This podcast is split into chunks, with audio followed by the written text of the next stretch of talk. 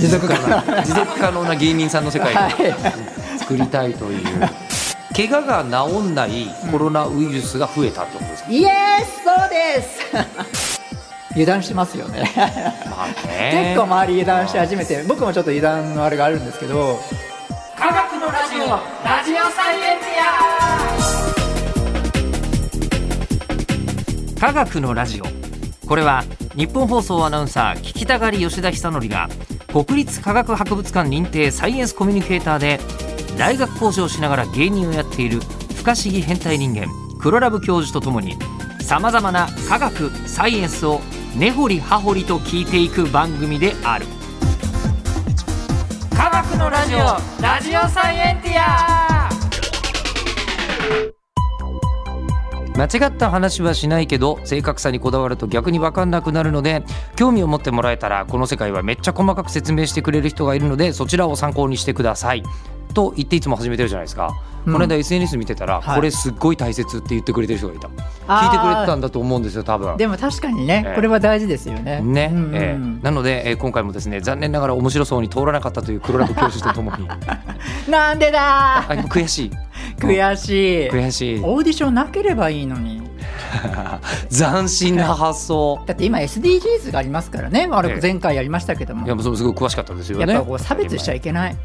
それあの芸人さんがテレビに出られないことも あのそうです。SDGs としてはちょっとあのまずい動きだぞと。そうですそうです。あの本当に芸歴10年以上は本当にチャンスはもらえなくなるんですね。あの テレビ業界に。なるほど。まあまあまあわかりますわ。うん。やっぱねそれも良くない。よくない。みんな みんなも平等でいかないと。ベテランの芸人さんも生きているんだ。そうそうそう。うん。それがいいと思ってます。サステナブルじゃないと。はい、ええ。それを訴えていこうかなと。伝えていこうかなという。は。い、来年は。ええ。持続可能持続可能な芸人さんの世界をはい。作りたいという、えーことで、はい。えー今若干信憑性が下がったところでですね。えー11月も。最終週年末の声が聞こえてきましたので今回からうん。2021年の科学ニュース。はい。いはい。お届けしたいと思っております。ろいろありましたね。本当うん、にね、多分科学の世界では本当いっぱいあるんでしょうね。はい我々はもうなんかねまあ今年でも大谷翔平でしょぐらいの イメージでですけど、はいはい。科学の世界にも大谷クラスの何かが、ありましたね。起きていると思いまして、はい。じゃあ今週のテーマはこちら。今年はウイルスの年だったそれはあのわかる。えええ。これ研究者だけしかわからないあれじゃないんですか？あそうなの、ええ。多分あの全国民がウイルスって言った回数、はい。去年か今年がナンバーワンですよ。全世界。で全世界そうですね。全世界。バイルスバクシンみたいなことを言ってましたよ。確かにそうですねあのさっきあの大谷翔平選手が MVP を取ったって言ったじゃないですか、はいはいはいその時にその時ちょうどなんですけどあの科学界でも大きなニュースがありましてうんゴードン・ベル賞というスーパーコンピューターの研究し研究がこう選ばれるものがあるんですね。はい。でそれであの理化学研究所のあのウイルあの富岳っていうスーパーコンピューターが富岳の会やりましたよね。はいやりましたよねやりました。富岳が建物みたいだって初めて知りました。あそうですそうですでそれねよす、あの占占い師なんですよね簡単に言うと。であのよく騒がしたのがあのウイルスがどういうふうに飛散するかって飛いうやつ。散するかっていうのはあれをシミュレーションしたと思うんですけど、あの研究でゴードン・ベル賞受賞しました。すごいおめでとうございます。でもそれを見越して、はい。あの富岳の会今からまた聞いてほしいですよね。いや何がすごいのかね。いやもううね、この間もあのどっかのレストラン行ったんですよ、うん。どっかのね。ん。うん。で、まあ、机が1個ありまして、ええ。そこに2つ席があって、そこでまあアクリル板があるわけですよ。はいはいはい。あるんです今も我々の間に一応ありますからねまだねでこ。こはこれはいいんですけど、はい。なんかそこのあのレストランはあの下になんか10センチぐらい開いてるんですよ穴が開いてて下にちょうどああほほほほほ。であのいうとこだったんですね、うん。一番ダメじゃんって。あダメなんだ。だってあの要はウイルスっていうのは小さな小さなサッカーボールみたいなもんなんですよ、うんうんうんでふわふわ浮いてる小さすぎてうんうん。ふわふわ浮いてる、うんうん。きな粉みたいな感じですか、うんうんうん。イメージ、うん。なので喋るとふわっていった後にだんだん最後に下に下がるじゃないですか。だからここであの下相手の下は切っちゃいけないんだ。き下こそ下は切っちゃいけない。ぴったりしてなきゃいけないんだ。はあはあは富あ。岳見てくださいねってちょっと思っちゃいましたね。富岳の研究ではやっぱ下ダメじゃんっていうの下ダは分かってるってメじゃんことなんですね。とか、はい。アクリル板とアクリル板これ1個しかないんですけどここのはいはいスタジオは、うん。2個あった時に、うん。あのアクリル板とアクリル板のここ間。隙間が空いてるのがほとんどなんですよね、でもさっき言った通りきな粉なんで、ふわって言ってこうここから来行くわけでですよ、うんうんうん。もうぶつかったらもう絶対落ちるってわけじゃないので、うんうんうんダメじゃーんって。っていうのが本ふ当よく思います。富岳のおかげでわかると。はい。でじゃあ富岳はそのおかげでゴードンベル賞を取れたんですか？そうですそうです。ああのすごくあの日本だけじゃなくてええ。あの世界にも実はニュースされ放送されていて、ほんほんほんあのすごくためになったと。ああのくしゃみの、はいはい。あのこうあのシミュレーションみたいのって、はいはい。日本のニュースだけじゃなくて世界中が日本のコンピューター富岳によるとみたいな。そうですそうです。あニュースとして流れてたんだ。へあえ、のー歌のライブとかのはい。時のどういうふうに広がるのかとか、いろんなシミュレーションをやったんですけどそれは本当にためになったってことで今回のショーになったという。へえいろんなのやってんですよ。富岳すごいじゃないですか。あのマスクだとはいはい。どのくらい自分がくしゃみした時の相手へ出る率とか相手からの攻撃の防御率とかいろんな数字が出てたりしてるんですけども実際はあの実際のそのあのまたウイルス通るか通らないかっていう研究もやってるんですけどコンピューターでもシミュレーションしててものすごく今回マスクがの研究がすごい広がったうん。年なんじゃないかなと思うんですよね。そうでしょうね。それはそうだと思います。今までマスクなんてあの全然信用されてなくてお特にお医者さんとかは。えあれあんなぐらいのものではいはい。防げたりしないよっていうのが医学界の定説だった。常識だったんですよ。あだからなんか本当に感染症の、うん、あの研究者の人とかは N なんでしょうあ 95? N95 マスクですとかね。いうので、はい。もうあれはどう考えても普通に街中でつけてる人いないやつですよね。あれは本当に僕、うん当初の頃は普段つけてたので当初は N95 マスクを。本当にやばいと思ってたってことですね、はいやばい時に、まだ科学としてははっきり分かんないけどこれが一番確実であると。とあのまあちょっと病院にあのお父さんのちょっと病気があ。のちょうどそういう時にあったんで、はいはい。本当に N95 マスクにしたんですけど本当に1時間だけでもうここ血まみれになるというかえ？あざができちゃうんですよ。あそんな強くあでもまあでもそうか。本当に完璧に防ごうとしたらそれぐらいになりますもんね、はい。確かにそうだ。からもう本当看護師さんとかも本当すごいなと思って。そうですよね、ううんん。思うんですけども、うんうん。でその普通のマスクの方はい。だとはい。やっぱり不織不織布マスクと言われるやつが流行りましたよね、はい。っていうのはあんまり意味がないと言われていてだから研究者さんも本当なのかどうかっていうのは実はコロナ前もいっぱい実験したんですよ。でそうすると、あのー半分は効果がなかったっていう結果が出てたんです。あらまでまあ半分は効果があったって言って、うんうん。ただ差はすごい少なかったんですね。でよく論文に書いてあるのは、えーこの差はあんまり差は出なかったとか、えーなんでだろうって言ったらおそらくその実験してる人があんまりマスク慣れてないのでこう外しちゃったりとかあと食べてる時にもこうやらなきゃいけないのでじなんかこうちゃんとしっかりつけられてない。うんうんうんうん。そういうので論論文の研究の実験データがあんまりうまく出なかったっていう、あのー文章が必ずつくんですね。っていうので今までずっとあのマスクはどうなんだ効果あるのかないのかずっとずっとずっとずっと言っていてずっと言ってたんですけどようやくこの2020年21年で本当にもうさっきも言った通りですけどいろんな研究がもう富岳だけじゃなくいっぱいやっているのででようやく少しでもそれでも少しやっぱ差があ出たっていうぐらいなんですけどもなったっていうのがねあの今回のやつですね。あの要は富岳のおかげでうん。多少こうあのやっぱり不織布マスクもうん。あの効果ないかと思われたけどだいぶあったぞっていうことは分かるようになったってことそうですね。だただ富岳っていうのは理想の世界でやっているんですよね。ないのでこれ今パワーポイントを見せてくれてます。パワーポイントですね。はいこちらがさっき言ったスーパーコンピュータ富岳でシミュレーションした結果でうん不織布マスクは8割削減あの自分がくしゃみをした時の相手へのうん。ダメージを8割も削減できる、で相手からの防御は7割防御できるよって書いたんですけど、うん。これを実際の実験で試した実験がありましてこれかな？これが実際の本当のシミュレーションじゃなくて試しにあの本当の実験で、ま、ウイルスがどこまで防げるのかシミュレーションじゃなくて本当に人間が身につけてやってみた場合ってことですよね、ただマネキンなんでこれの場合は。あマネキンなんだ。はい。はあはあはあ。まあでもリアル世界でってことですよね。そうですそうです。んんそれと7割ぐらいが相手のダメージ防げますよ。さっき8割だったのうんがちょっと、で、えー相手からのぼあの攻撃には5割って今うん。出たんです、変わっちゃってましたけど、はい。はいうん。5割っていうふうにやってやっぱりちょっと弱くなって。いるちょっと弱かったと。でもこれマネキンなんですよね。うん。で実際の本当のリアルの世界での実験だとやっぱさらに差がうん。少なくなっちゃう、それはさっき言った通りのちゃんとつけてないとか、うん、この辺の出てるとか。なんかね鼻のとこ折れって言われますよね。そうなんですよ。平面で収納してるけどね。そ針金みたいなの入ってるやつはそこを折れと。とかなんかでどうしても開けちゃって何人かなんていうのがあるのであったんですけど今回世界でも600の村でバングラデシュの600の村で30万人を対象とした実験もあってマスクつけてる方まあ大枠で17万人。でマスクつけてないの16万人って言って、まあ、マスクをつけてるというかマスクをつけてくださいねって言ったところなんですけど正確に言うと。強制はできないので。でしたらあの少しやっぱりあの感染率は10%ぐらい低くなったと。マスクつけてる方の方が。っていう結果も出たぐらいなのでやっぱり、あマスクってけん丈丈夫というか効果があるんだなっていうのが、ね、あの分かったっていうのがはい。まあねあのなんかよくほら10あの10%ぐらいしか下がらないのって言うかもしれないですけど、うん。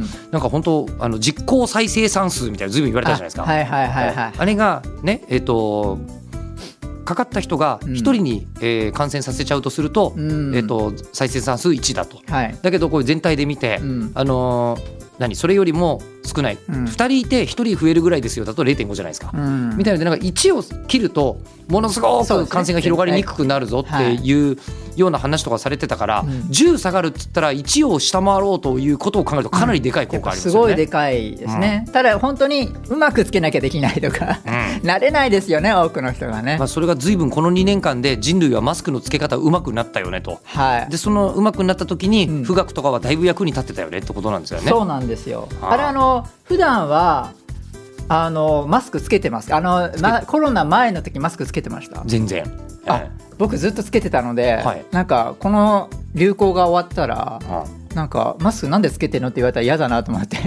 でもなんかマスクの習慣増えそうな気がします。よあ本当ですか、うん。だってね実際にインフルエンザとかまあこの後どうなるか分かんないですけど減ったんでしょ？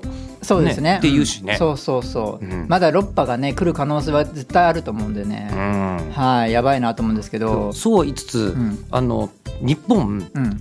ずいぶん10月11月感染者数 減ってましたよ。えっとね最新今日11月の22日なんですけど実は収録してるのが、うん。今日東京の、えー感染者数6人です。って、わあいやいいんですよね逆に。いやいやいや。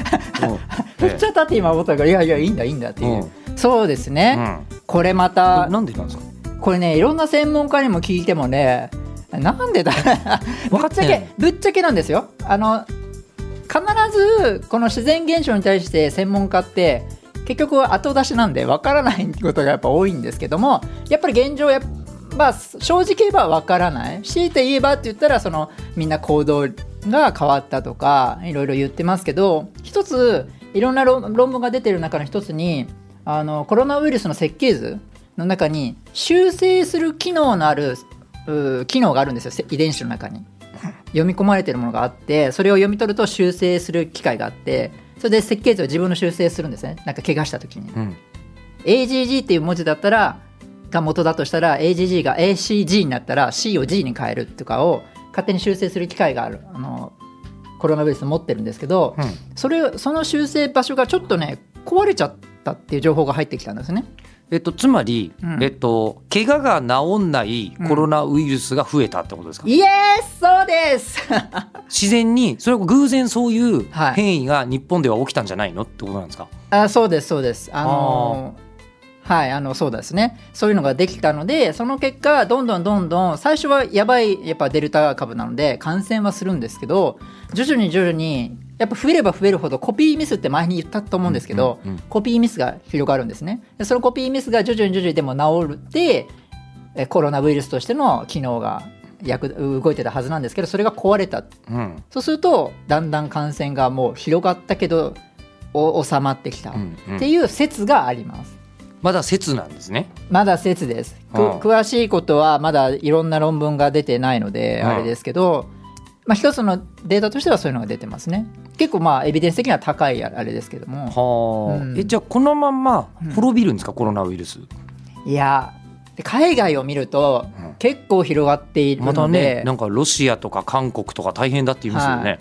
ただ、いろんな専門家も日本がなんでこんなにもともと感染者、まあ、犠牲者は出てますけど多分1万8000人ぐらい亡くなってますよね日本のことでも。他の国に比べると著しく低いわけですそうですよね、うん。その割には随分とロックダウンはしてないしうん。結構緩いのにっていう話ですよね。今だと街中行くとすんごい数の人いますよ今。うん。11月末の時点では。そうですよね、これがなんでなのかっていうのはそもそも説明がついてないので。まだ説明できてないんですよねやっぱ専門家もやっぱ、うんそのそのぐらいなんですよね。やっぱり自然の猛威なので。なので結局またここもまた推測しかないんですよね。そのなんで収まる今収まりかけてるのか？っていうことなので第6波は外国のことを考えるとやっぱまたうん。でしかもこうあのワクチンがえっ、と多分一番最初に打った人5月ですか？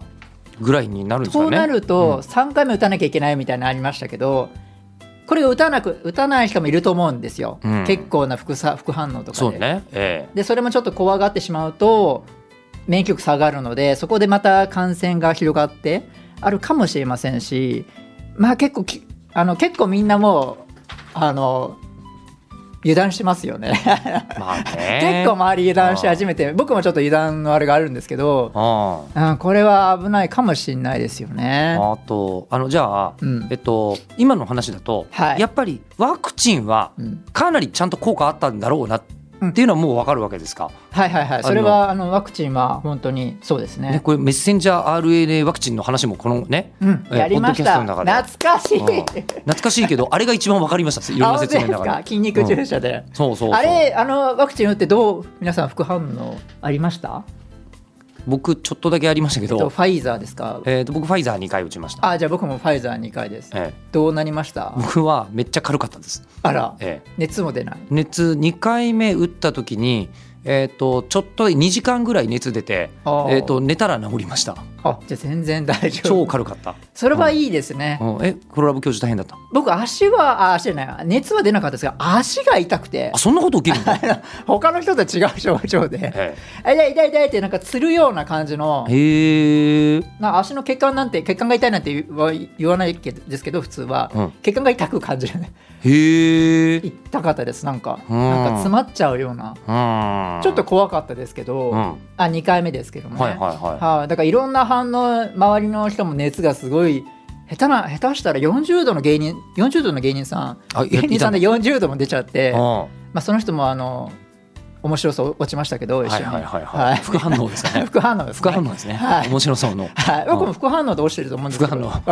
ワクチン打った ワクチン打ったけど取ってるって絶対言う絶対言うと思うでも本当に副反応がやっぱ多い人もねいてそこが難しいところですよね。あの、ほとんどは大丈夫ですけどやっぱいろんな人間っていろんな設計図いろいろあるのでごく少数はちょっと本当に危ない人もちょっといたりもするじゃないですか、うん。そういうデータも出ているのでそこら辺がちょっと考えながらワクチンみんな怖いながら打ったりするんだろうなと思いながらも結構もう皆さんワクチン打つのが当然だよねみたいな空気になってるじゃないですか。まあ日本ではね。そう、うん。だから打ってない人はちょっとかわいそうだなってあその打てない人も本当にいるので、体質的にいらっしゃいますからね。いるし怖い人もいるので、うん。いやそこら辺がねちょっと気になってはいますけどね。うん。うん。まあ、ということも含めて、うん。人人類とウイルスの関係でいうと、うん。まあ、だいぶウイルスのことを考え続けたわけですよね人類は。この1年。本当です。ちょっとあと1個だけいいですか？なんすかなんすか？あのワクチンあのウイルスがどうやったら